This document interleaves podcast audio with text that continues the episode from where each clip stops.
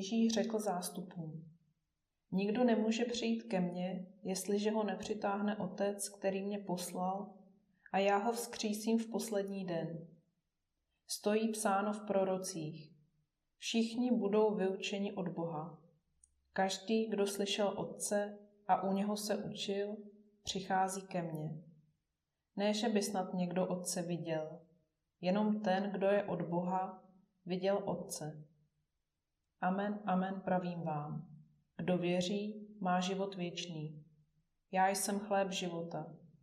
Vaši otcové jedli na poušti manu a zemřeli. Toto je chléb, který se stupuje z nebe, aby ten, kdo ho jí, neumřel. Já jsem ten chléb živý, který se stoupil z nebe. Kdo bude jíst tento chléb, bude žít na věky. A chléb, který já dám, je mé tělo, obětované za život světa. Otec přitahuje k synu, syn přitahuje k otci. A to vše silou vábení ducha. Jak se děje toto přitahování? Nápovědu dává prorok Ozeáš.